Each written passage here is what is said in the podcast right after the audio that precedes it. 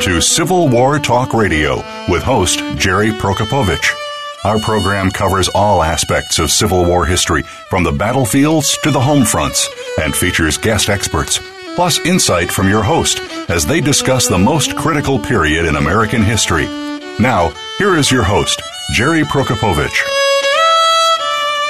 This is Jerry Prokopowicz with Civil War Talk Radio. It is great, I can tell you, to be able to make a living as a historian. What could be better? Well, can you imagine what it would be like to be a historian who spends his working days on a Civil War battlefield? Or perhaps one who works at the most politically charged location in the history of American slavery and abolition? Or you could work at the most beautiful place, the place Thomas Jefferson called one of the most stupendous scenes in nature. Or maybe all of the above. We'll talk tonight with the luckiest man in America. He is Dennis E. Frye, Chief Historian at Harper's Ferry National Historical Park. That's tonight on Civil War Talk Radio.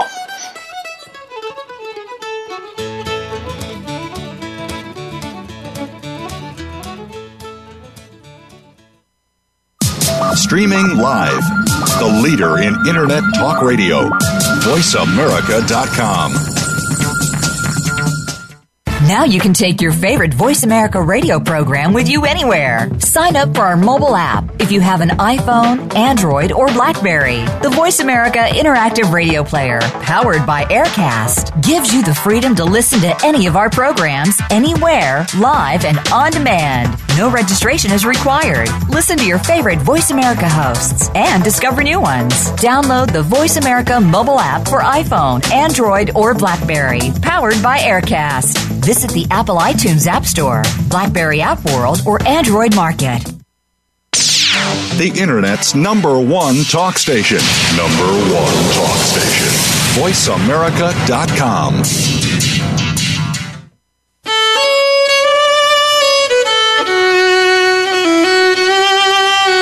You are listening to Civil War Talk Radio.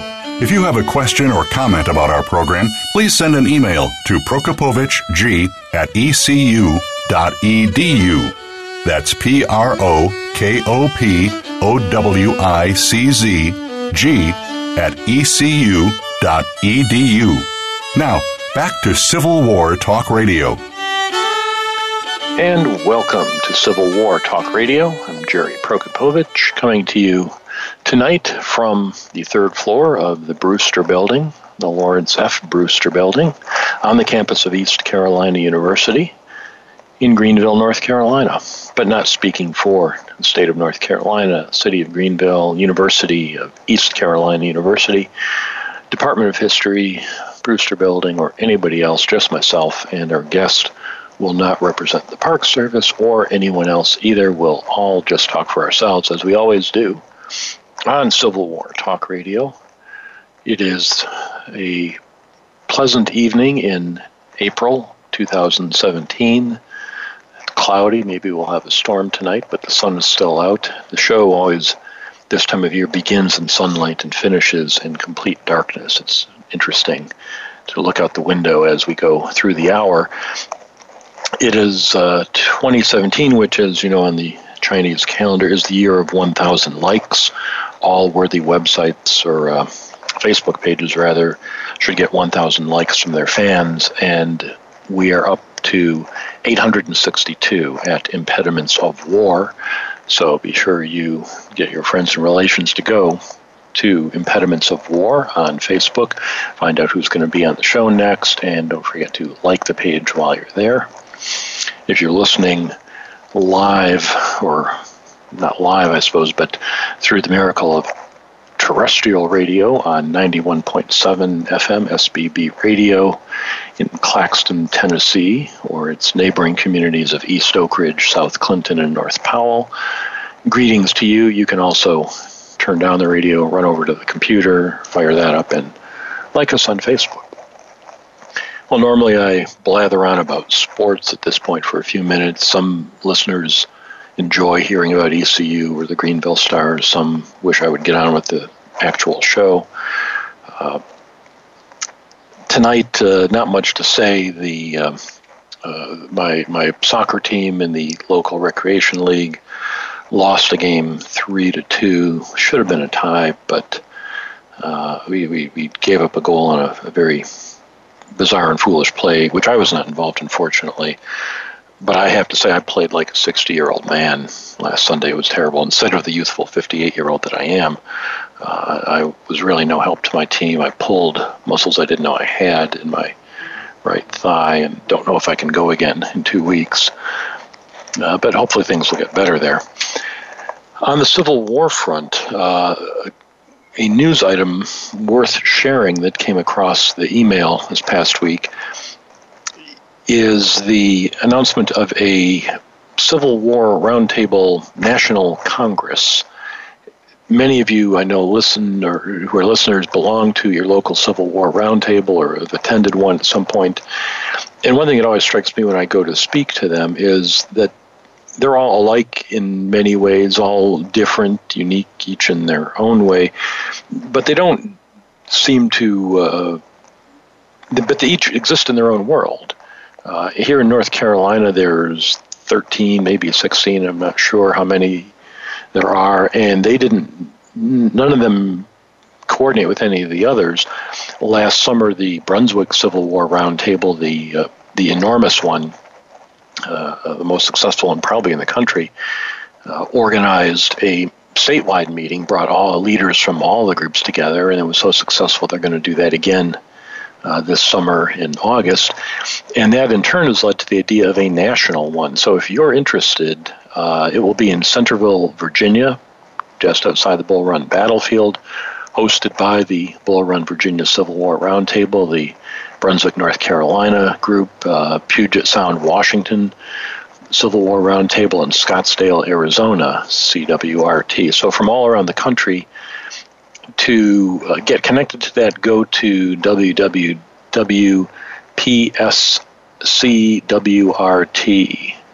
P stands for something, PS.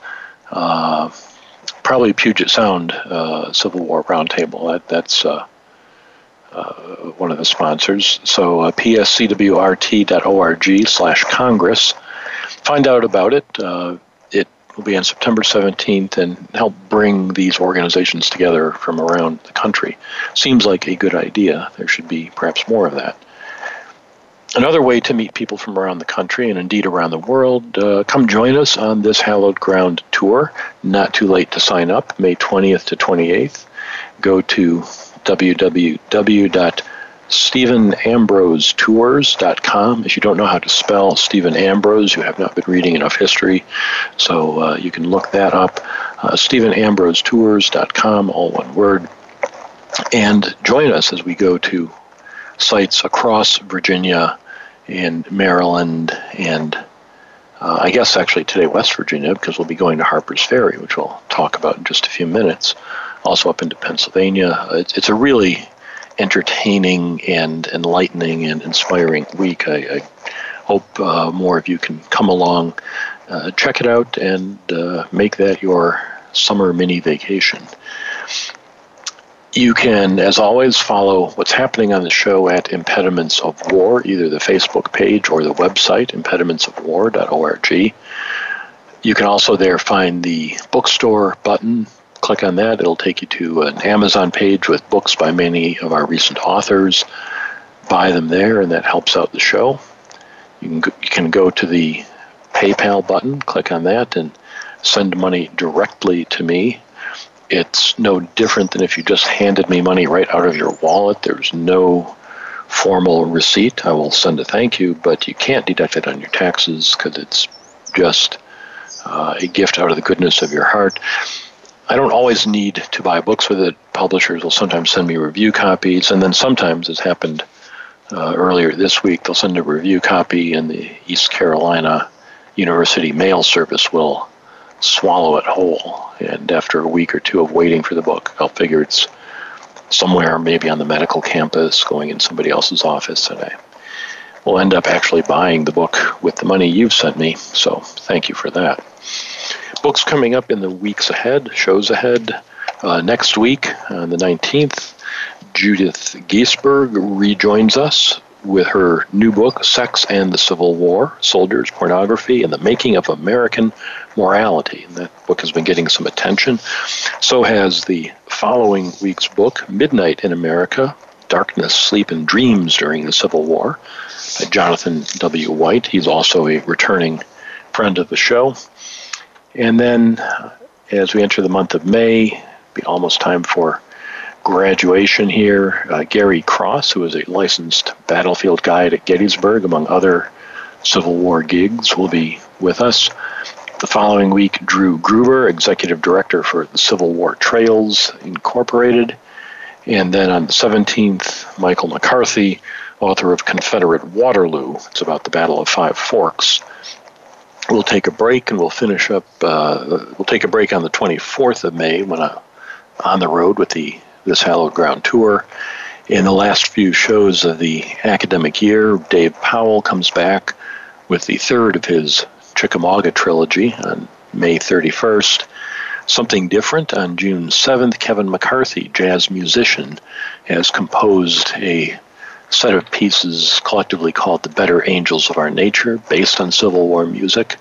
Uh, expand our horizons and listen to some of that and talk to him about it on June 14th, uh, wrapping up the season, Timothy Smith. Uh, he also has been on before, uh, at one time a ranger at Shiloh, and now author of his most recent book, Grant Invades Tennessee.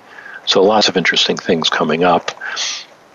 Tonight, we talk with a Park Service member, the chief historian at the Harpers Ferry National Historic Site. Dennis E. Frye, National Historic Park, not site. Let's be technically correct. It's Dennis E. Frye. Dennis, are you there? Yes, sir, Jerry. I am. Welcome to the show. I am really delighted to be with you. Thank you for the invitation. Well, it, it was inspired by a number of listener requests. Uh, listeners, your requests are always welcome.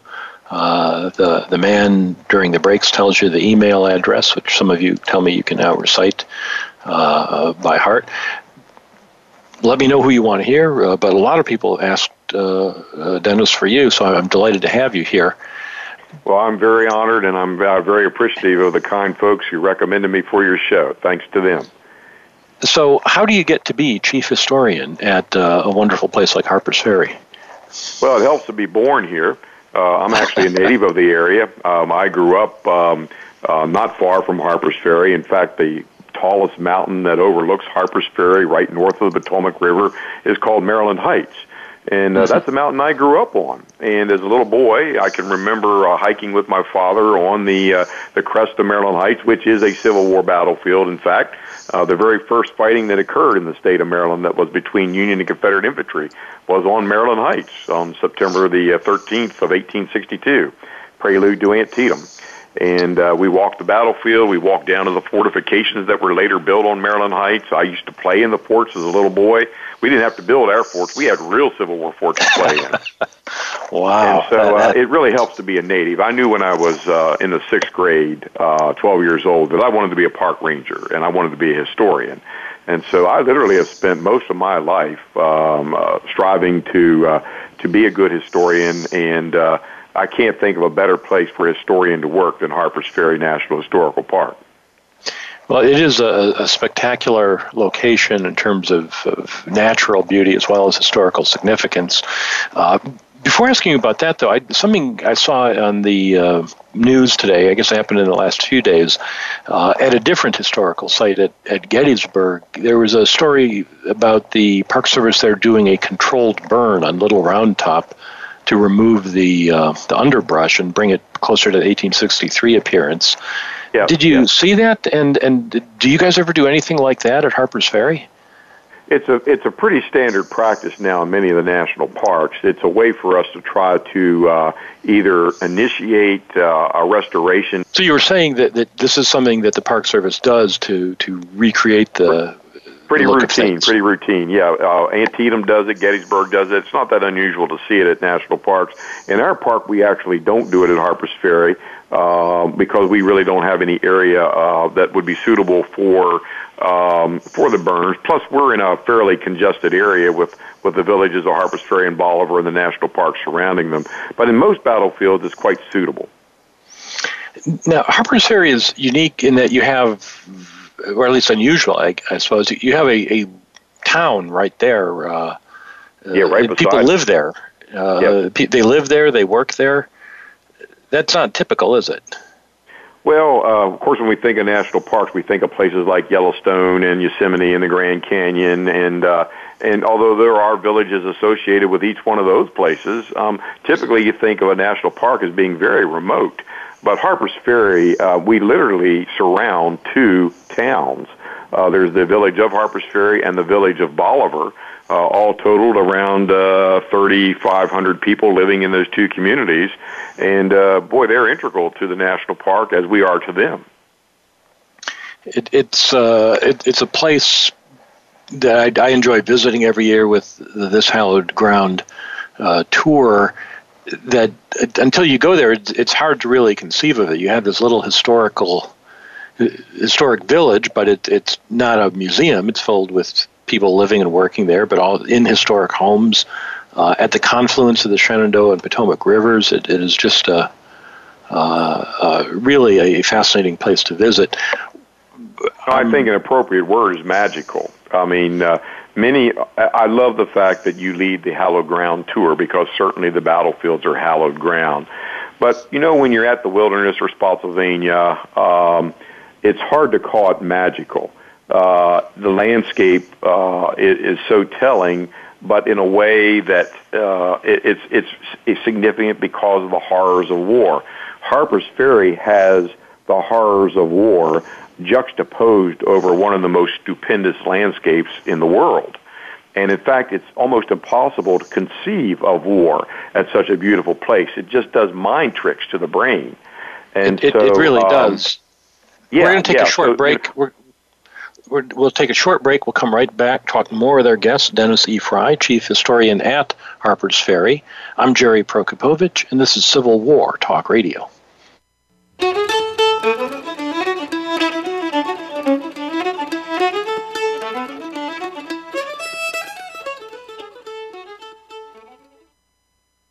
Streaming live, the leader in Internet Talk Radio, VoiceAmerica.com. Now you can take your favorite Voice America radio program with you anywhere. Sign up for our mobile app if you have an iPhone, Android, or Blackberry. The Voice America Interactive Radio Player, powered by Aircast, gives you the freedom to listen to any of our programs anywhere, live and on demand. No registration is required. Listen to your favorite Voice America hosts and discover new ones. Download the Voice America mobile app for iPhone, Android, or Blackberry, powered by Aircast visit the Apple iTunes App Store, Blackberry App World, or Android Market. The latest business information is made simple with the Voice America Business Network. The professionals in the business world bring you live talk radio shows featuring an array of business topics, strategies for building wealth, sales and marketing, stock trading, investing, and business technology. Voice America business hosts are professionals in their fields and bring to the airwaves weekly business discussions that offer up to date information, advice, and education. The Voice America Business Network the bottom line in business talk. Stimulating talk gets those synapses in the brain firing really fast. All the time. The number one internet talk station where your opinion counts. VoiceAmerica.com.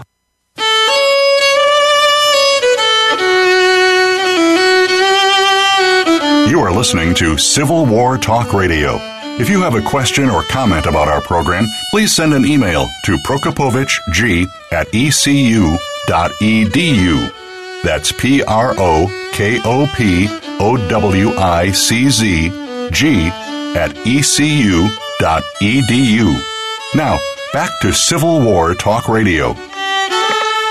And welcome back to Civil War Talk Radio. I'm Jerry Prokopowicz talking tonight with Dennis E. Frye, Chief Historian at Harper's Ferry. we were talking at the end of our first section about what a, a, magical place Harper's Ferry is, in spite of being the scene of bloodshed during and before the Civil War. It is also the site of great natural beauty, uh, wonderful, charming historic homes. And every time I've been there, it's filled with groups of school children, people who are rafting on the rivers or lying on the, the banks of the river sunning. There are hikers and bikers. It's a stop on the Appalachian Trail. The people just going through on a brief stop off between Georgia and Maine. It, it's it is really a fascinating place. Uh, but Dennis, let me ask you about one of the hard harder questions about Harper's Ferry. Besides being, of course, the scene where Stonewall Jackson captured uh, some 14,000 Union soldiers in 1862, it's also the site of John Brown's uh, raid in 1859, and you have uh, interpretive sites for that. That is still a, a, a fraught event. It's still an event that people see as an example of undaunted heroism against slavery or of the dangers of radical extremism leading to war. Well, there's no how question. Do you, how do you interpret that? Well, there's no question that um, there's two words that are synonymous with Harper's Ferry, and those are John Brown. Uh, yes. Most of the visitors that come to our national park know something about John Brown. Now, it's interesting what they know is usually based upon the region they grew up in, where they Hmm. where they lived, uh, where they learned, uh, and that's where their impressions are formed of John Brown. So, as an example, uh, those who live in the South, like North Carolina, South Carolina, Georgia, Alabama, Tennessee, uh, may have a very, very different impression of John Brown than those who live in Massachusetts, Vermont, uh, or New York State. And um, it's interesting. John Brown was sectional in 1859, and how people view him today is still very sectional. Uh, I think it really helps reflect um, how history is perceived, uh, depending on where you live in the country, how history is taught, depending on what region you grew up in. Um, and so, one of the wonderful things about John Brown is everybody has an opinion. Everybody has True. an opinion on Brown, and they're not afraid to share it. And that makes my job as a park ranger actually a, a wondrous experience because we love hearing people's opinions. We don't try to say to them, this is what you should think. We say to them, what do you think? But at the same time, as a historian, you know, the, they bring a regional view, but as the National Park Service, you represent a national view. And as a historian, you represent the idea that there may not be any one single truth about anything, but there are some things that are less true than others. So if somebody comes to you and says ah, John Brown was the very devil, or John Brown was the, the most heroic man in American history, how, how do you how do you placate both views? We don't we don't attempt to, and we don't attempt to be an arbiter. Um, we don't attempt uh, to uh, be a judge. Um, we actually encourage people to express those views, and we accept them as their personal opinion. Uh, nobody can be wrong in opinion. A lot of people can be wrong in fact. And um, the point about John Brown is that there's much more opinion actually than fact. I mean, the fact is pretty simple. He assaulted Harper's Ferry. He intended to uh, stage a, a raid on the United States Army and Arsenal to seize weapons, to come into the South, and then to help uh, people uh, move uh, through uh, his own type of underground railroad, basically armed escort from the southern states into the northern states. That was Brown's plan. Didn't work. Uh, he never got out of Harper's Ferry. But all the impressions that people have formed of Brown, all the opinions they have, really makes for fascinating discussion. So we encourage the discussion, and we don't try to temper it, and we don't try to uh, be a judge of that discussion. And that way, the Park Service ranger is always neutral. It's uh, I tell all of my rangers, if I ever hear a ranger express their personal opinion on John Brown, that's not what they're paid to do, and I will absolutely make sure they never are a ranger in my national park again. Well, let me just. I mean, John Brown is a unique case in that sense. Suppose we're let's let's go back to Gettysburg, and someone expresses the opinion uh, that that Lee could have won the battle by going around the right flank, the way Longstreet and the the book and movie want him to do. Mm-hmm. Can a ranger express an opinion on something that's that's not politically volatile? It's more technical. Uh, well, uh, if I were a ranger at Gettysburg, and I certainly have led tours and, and done lectures on Gettysburg over the years, mm-hmm. um, I, you know, and I certainly have gotten that question many times. It's not a difficult question to deal with. Um, it's here's the way the historian should present that. It's an option. It is an mm-hmm. option for General Lee. General Lee decided against that option, but before he made his decision, it was an option that he could consider and an option that he decided to decline. And so I think if we present history not as definitive, and we don't, and we present history as not as it already has happened, but sometimes if we look at history as what were the options available to the leader, what choices did the leader have, rather than looking at the final event, look at the event before it occurred, and it helps put things in a much better perspective, and it actually makes that leader much more human. That, that is true, and, and I want to talk about that, especially in the context of your book, September Suspense Lincoln's Union in Peril. Uh, and, I want to get to that uh, uh, not too far from now, but I want to stick with Harper's Ferry for a bit, just because it's such a, a, a, great place. The uh, on, on, this question of interpretation, especially for something tough like John Brown, it, at some point there's, um, I think it's called Okrent's Okrent's paradox or Okrent's theory or something to that effect. Uh, the idea that if sometimes being balanced or neutral is actually not the right approach. If if you're in geography and one person says the earth is round another says no i think the earth is flat. A geographer shouldn't say well you know you both have opinions on that. One is actually right and one's actually wrong. Um, and i think that applies to science. I think that fact is much easier to apply to science. 2 plus mm-hmm. 2 always equals 4 two people with two different opinions will never equal one fact. well, let, let, me give the, the, the the case that always falls down to when you start invoking uh, the World War II. If somebody tries to deny the Holocaust happened, um, at, at some point, doesn't the historian have to say, "Well, no, you really can't have that opinion, or you can have it, but it's just not right." Yeah, I mean, there certainly are moral issues, and uh, and the Holocaust example is a good one. And certainly with mm-hmm. John Brown, there are ethical and moral issues, and this, of course, is what helps sustain the debate on John Brown today. John Brown continues to live, even though he's been dead for over 155 years. John Brown lives very strongly in the American consciousness. He is part of True. the American soul, and um, and and he represents um, the struggle in America, uh, the evolution in America um, and and the the growth of America. Um, and so we struggle with that. And I think certainly, um, you know, America still certainly struggles with race and race issues. And John Brown certainly is part of uh, of that very complex matter in American history. And so we just in our national park, our rangers accept the fact that John Brown, though a historic figure, is very mm-hmm. much alive in the minds and in the souls of the visitors that come to our national park. And so, again, uh, Jerry, uh, we do maintain a neutral stance. We feel it is mm-hmm. not our job and not our place to tell anyone what to think of John Brown, but to uh, have them uh, share their expressions.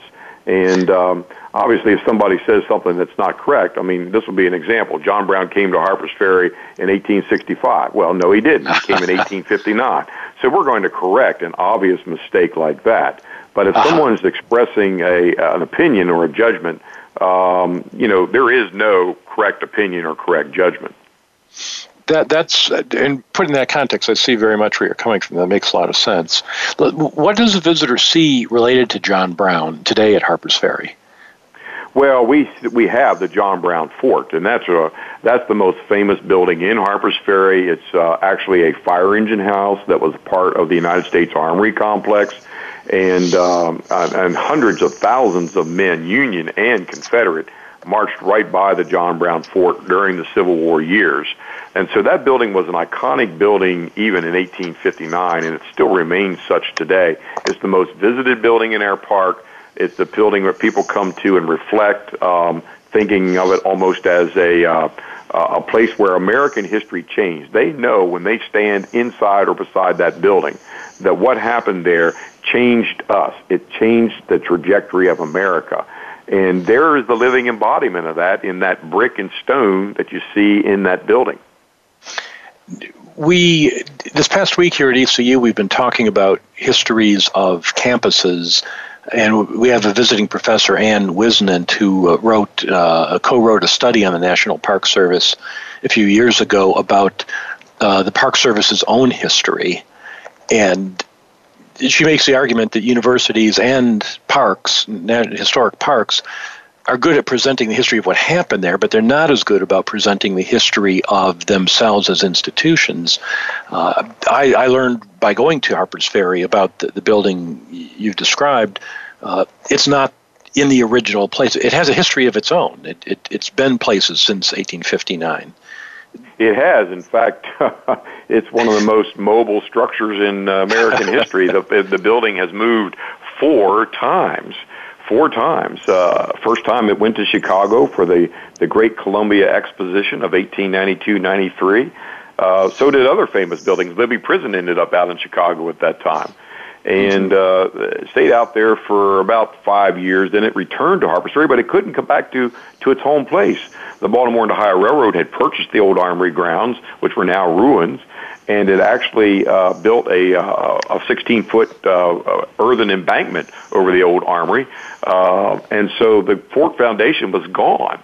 And so when it returned, it was placed on a farm about two miles outside of Harper's Ferry. And um, then, interesting enough, um, it was moved to what was called the Storer College campus. And uh, Storer College was a uh, very significant African American school in Harper's Ferry that uh, commenced in the immediate aftermath of the Civil War. In fact, it was one of the very first uh, education institutions in the Old South uh, that was uh, designed to uh, educate former slaves. So I went to the hmm. College campus in 1910, and finally in 1968, the Park Service literally picked the building up via a crane, put it on the back of a large flatbed tractor trailer, and transported it down to its current location.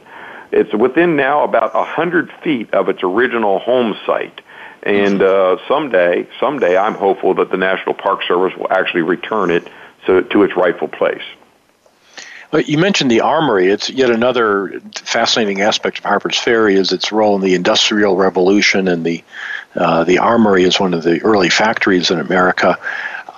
I was just I, I loved learning about the the water powered mill, where if I remember this correctly, the water went underground underneath the mill and turned it from below. Is that correct? Yes, yeah, we had a very sophisticated water power system in Harpers. So we need to remember that the number one source of energy in the first half of the 19th century was not coal, was not steam, certainly there was no electricity, water power. Water mm-hmm. power was the principal source of uh, generating uh, energy um, in the uh, early part of the 19th century. And Harper's Ferry, of course, has two rivers that come together, so we had ample water power there. That was the main reason George Washington selected Harper's Ferry for a United States Army was the power of the Potomac and Shenandoah rivers, and um, and so you're right. Um, this power was uh, generated via uh, a series of underground uh, tunnels and canals, uh, we had uh, water wheels and turbines eventually by the 1840s that were there, and they they ran a massive uh, weapons manufacturing complex. It, it is just again a fascinating place to visit. Visitors, when you go there, you you don't drive through the town typically, but uh, park uh, outside the, the, the lower town, the, the old part of Harper's Ferry, and, and take a, a Park Service bus uh, I don't know. Maybe it's a mile down to from the park parking lot. Oh, it's uh, actually about two miles. But boy, you've got it right, Jerry. Uh, I would not encourage anyone to try to drive into that old town and try to park no. down there. It's almost impossible. Uh, the town was not meant for vehicles, never was. It's very congested down there. What I mean by congested is trapped between these two rivers in a mm-hmm. very very small peninsula. Uh, are the are the rivers the shores? Um, streets and buildings. It's very, very tight. It's almost feels suffocating in a, in a kind of a strange way. Um, but uh, you start trying to put cars down there, and it becomes uh, well, it just becomes impossible. And so, um, uh, yeah, we take care of that by shuttling you in and out of town. We have a regular shuttle system that operates, and it will bring you in and uh, into town in comfort, so that you can have an enjoyable day and not spend hours trying to find a place to park. It's absolutely the way to do it. Uh, the bus has a recording that tells you what you're seeing on the way into town and out, uh, and it's a beautiful drive, and it's just nice to relax and, look at things, and uh, definitely the way way to do that. One site you don't want to miss, uh, we're turning this into a commercial for Harper's Ferry, but well deserved, is the bookstore. Uh, Eastern National, the, the Park Service Auxiliary, runs bookstores at many sites.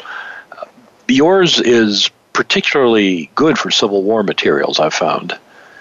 Well, I think one reason for that is that we actually are not Eastern National. We are uh, what's called ah. an independent, an independent cooperating association. Okay.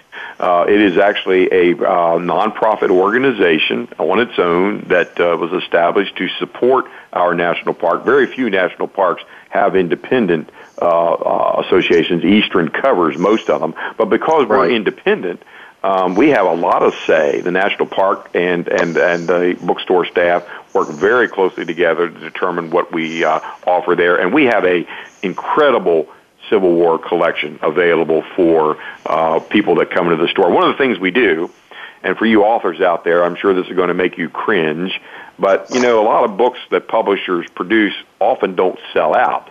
And if they mm-hmm. don't sell out, then uh, unfortunately the publishers do what they call they remainder the books. And when they remainder the books, they go on a fire sale. The publisher puts the books on a fire sale, and literally the books can be bought pennies on the dollar for compared to what they were first published for.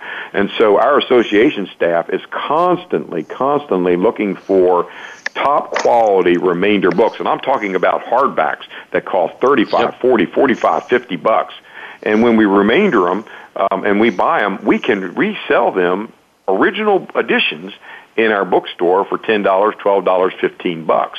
And so uh, we really have a phenomenal uh, series of books available on the American Civil War and other things like John Brown, the Industrial Revolution, the Railroad Transportation Story of Harper's Ferry, mm-hmm. African American History. We've got it all in that bookstore. That, that is absolutely right. That's the first place I go when I get off the bus. I say, okay, I've Good seen the John Brown House a couple of times. I'm going to the but bookstore. Just remember that every dollar that you spend in that bookstore ultimately becomes a dollar in support of the national park. Exactly. That so I, I, lighten my wallet there every year substantially with a good conscience because I know I'm helping. Uh, and listeners, you want to go there and, and do the same. We're going to take another short break. Come back. We'll talk with Dennis E. Frye about his book, September Suspense: Lincoln's Union in Peril. I'm Jerry Prokopowicz. This is Civil War Talk Radio.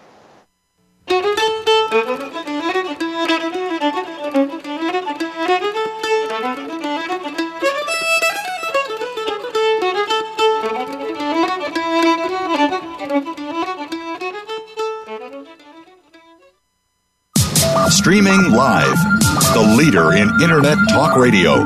VoiceAmerica.com. You think you've seen online TV before, let us surprise you. VoiceAmerica.tv is online now. The leader in live internet talk radio has done it again. Multiple channels, a state of the art viewing experience, live and on demand programs streaming 24 hours a day. It's exactly what you want, when you want it. VoiceAmerica.tv. From health and wellness to business, sports, and everything in between. Discover our new world. Visit VoiceAmerica.tv now and experience the future of online television. VoiceAmerica.tv. These days, everyone is looking for information on staying young, healthy, and fit.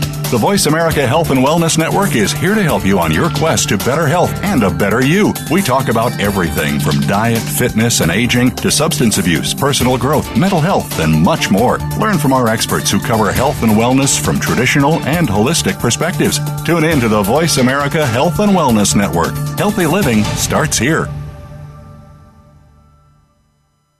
Stimulating talk gets those synapses in the brain firing really fast. All the time. The number one internet talk station where your opinion counts. VoiceAmerica.com.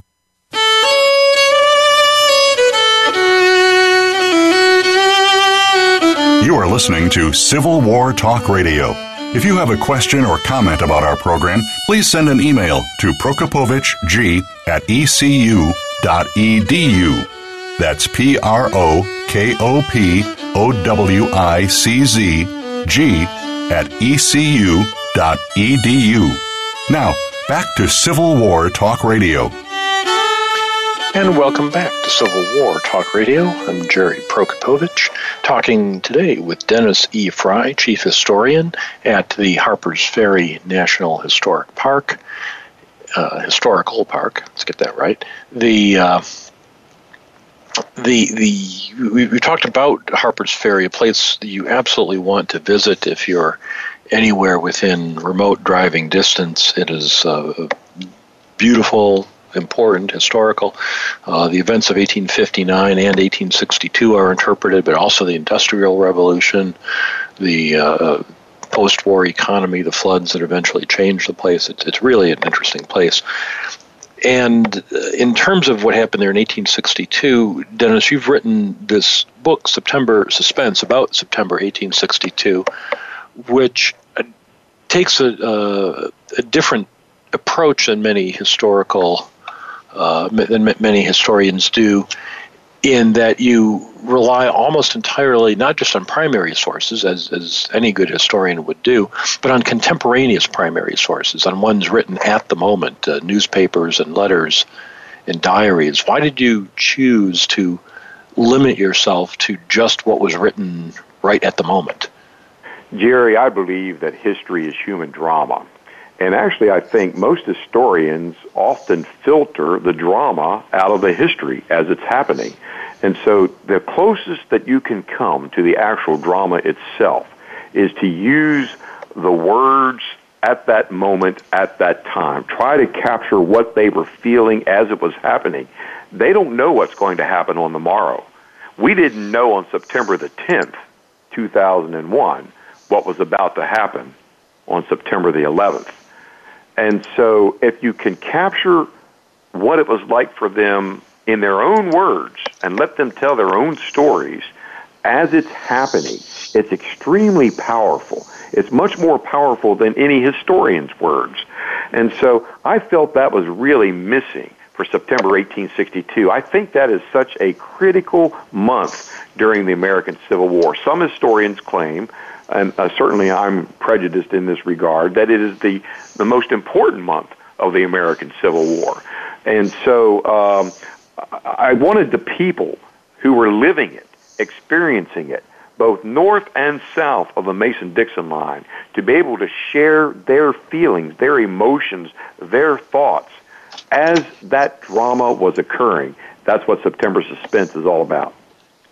Well, it, it does that again by quoting the the words written at the time, and it does. I, I, think it accomplishes something important there in terms of recreating that sense of historical contingency. I, I mean, anyone listening to the show who picks up the book knows Battle of Antietam occurred in September of 1862, and uh, and we all know who wins the battle.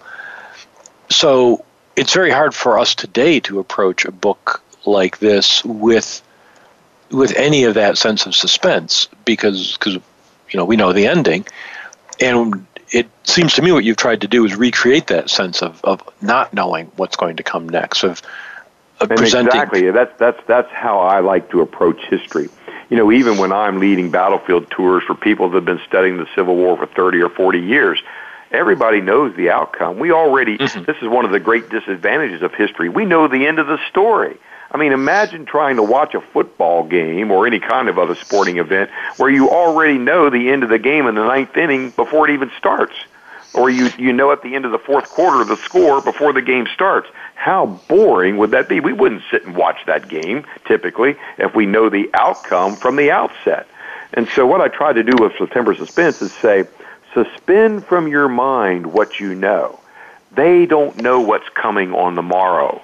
And if you can put yourself in that frame of mind, their frame of mind, that they didn't know what the outcome would be, didn't know what the result or the consequence would be, then wow, you really get drawn into the drama and suspense of their moment.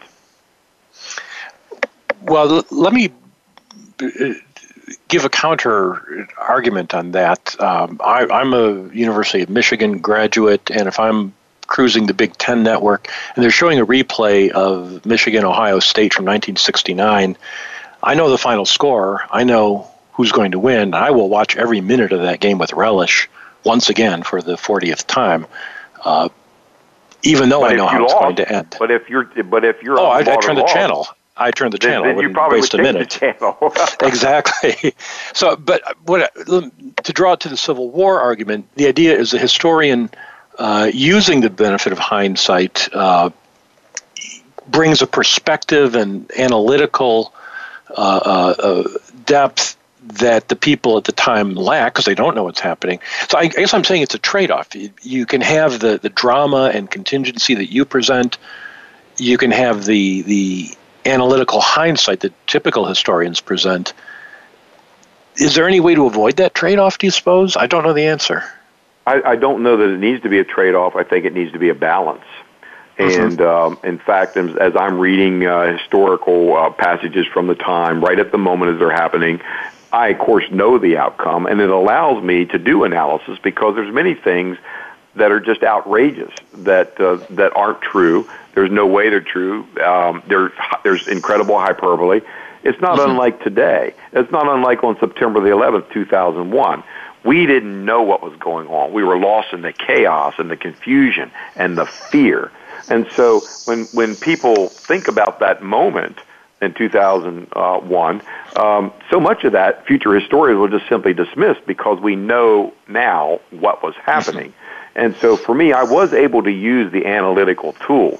So much of what I was reading as it was happening just was so far fetched and so far flung that I just simply dismissed it because I didn't want to include that in my narrative. On the other hand, those things that I thought were poignant um, and that were very insightful and where people were really getting clues as to what was happening, that's when I made the decision to include that in my narrative. In the example of, of September 11, 2001, you tell a fascinating story in the introduction to your book. Uh, uh, I've read it. Tell the listeners where you were when that happened. Well, for Civil War folks, you'll certainly be interested in this. We were filming Gods and Generals, uh, the prelude to uh, Gettysburg. I, I was working for uh, uh, Ron Maxwell, uh, director and producer of Gods and Generals, as his associate producer. And uh, I was responsible for recruiting all the reenactors and managing the reenactors. I did a lot of site work for Ron and certainly served as a consulting historian. And um, so we were actually filming uh, that day um, Antietam. We were filming Antietam. Uh, we were filming the Bloody Cornfield. And um, when I learned of what had happened, I remember one of the first thoughts that went through my mind as, as I discovered that the World Trade Center had come tumbling down was that, my God, the bloodiest day in American history has just been surpassed. Mm. Fortunately, fortunately, that wasn't the case. Uh, thankfully, it wasn't the case. True. But uh, wow, to actually be filming uh, Gods and Generals and filming Antietam when that horrible attack occurred, uh, well, it, it, it really brought the meaning of Antietam and the American Civil War to the forefront at that moment. You, also point out how it, it brought out the importance of, of newspapers or, or the communication of news because uh, if I recall correctly, you, you were doing this filming in a remote part of the Shenandoah Valley. Uh, you, you couldn't film, obviously, on the battlefield at Antietam. The Park Service doesn't typically let movies set up there. But but that meant you were far from cell phone coverage. And oh, and we were not- we were in, we were we were so remote. There were no cell towers anywhere. There was no television anywhere. Um, I mean, we purposely, when Maxwell and I were working on sites, uh, we, we were looking for places that that the reenactors could feel like they were in 1862 or 1863. And so we found one of these places in the Shenandoah Valley, and sure enough, the remoteness made communication nearly impossible. And uh, in fact, I was the first to discover what had happened. Nobody knew about uh, September 11th. I happened to be in a post office sending about 500 postcards to uh, a next group of reenactors that was going to be joining us, um, and uh, was listening to the radio. Uh, the the postmistress had the radio on, and I literally heard the second assault, the second attack on the tower described on the radio. Um, it was my Pearl Harbor moment. And so I went, I, immediately left, got in my car. It took me about 15 minutes to get to our filming site.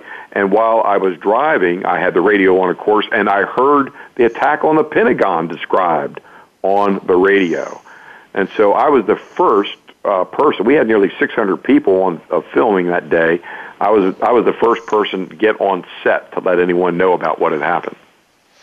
And, and that hunger for news that everybody must have had replicates in, in a way how in 1862 all you've got is the first telegraph reports coming in or eventually uh, uh, the first newspapers being published and, and the, the public north and south you know fighting over these scraps of information. Today we're so surfeited with information it, it's hard to recapture how they must have felt uh, it's when so reading instantaneous. the. It's so instantaneous today, and then of course um, it took considerable time not only to get a transmission uh, and to get a newspaper published, and of course the only means of mass communication at that time. There was no other.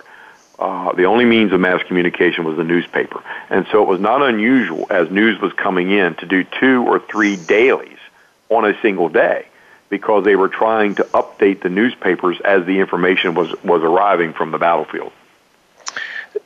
One last thought on September 11th to depress us both. Uh, when I teach uh, modern U.S. history survey, we get to 2001.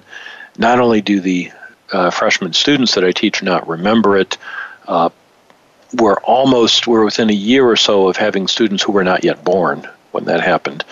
Uh, it, it's that far in the past so quickly. Hard to imagine.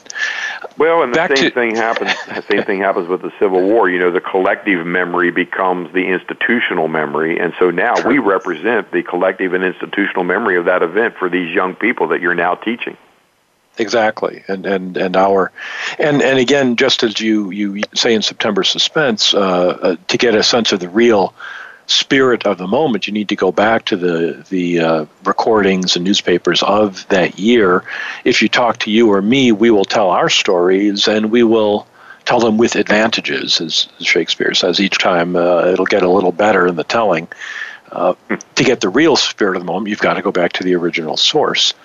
Let me That's ask one last question. What I did, exactly Yes. what I did with September Suspense. No other uh, author who had written about the Maryland campaign had explored that period in the same way that I did. And I think I had Jerry the advantage of living here, living Mhm. here, feeling literally my soul is part of. I'm grounded here. Uh, this is my home. It's my backyard. And so to tell the stories that occurred in my backyard from the perspective of the people that were my ancestors who were living here at the time and having that experience, my direct blood, genetic ancestors, um, really was, was thrilling for me to tell that story from their perspective. It, it is a fascinating story. It, it, I should let listeners make sure they're aware it's not just the campaign in Maryland, it touches on the other things that are happening the invasion of uh, Kentucky, moving toward Ohio in September 1862, Confederates moving north there, uh, simultaneous with Lee's movement into Maryland, and you talk about what's happening overseas, relations with uh, England. It's a uh, a panoramic look at one month in American history from the view of those who were there, and thus uh, uh, really an interesting uh, piece. Are you working on anything currently? We just have a few seconds left, but I, I want to. I am. I'm working on a book on, that's uh, basically called The Strange Story of Antietam uh, Hmm. Myth, Mystery, and Machination.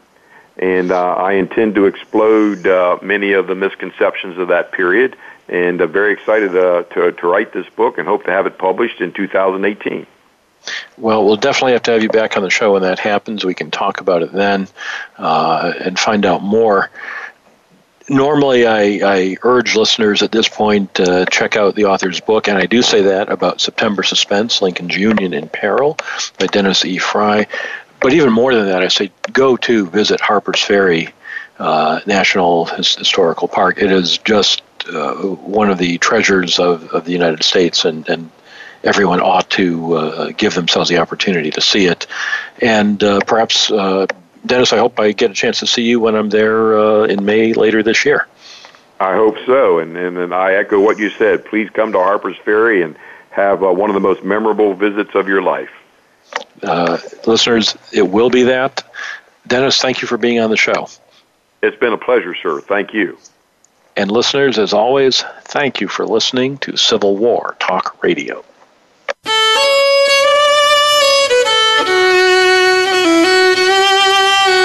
thank you for embarking on a part of American history this week. Civil War Talk Radio with Jerry Prokopowicz can be heard live every Wednesday at 4 p.m. Pacific Time, 7 p.m. Eastern Time on the Voice America Variety Channel. Have a good week.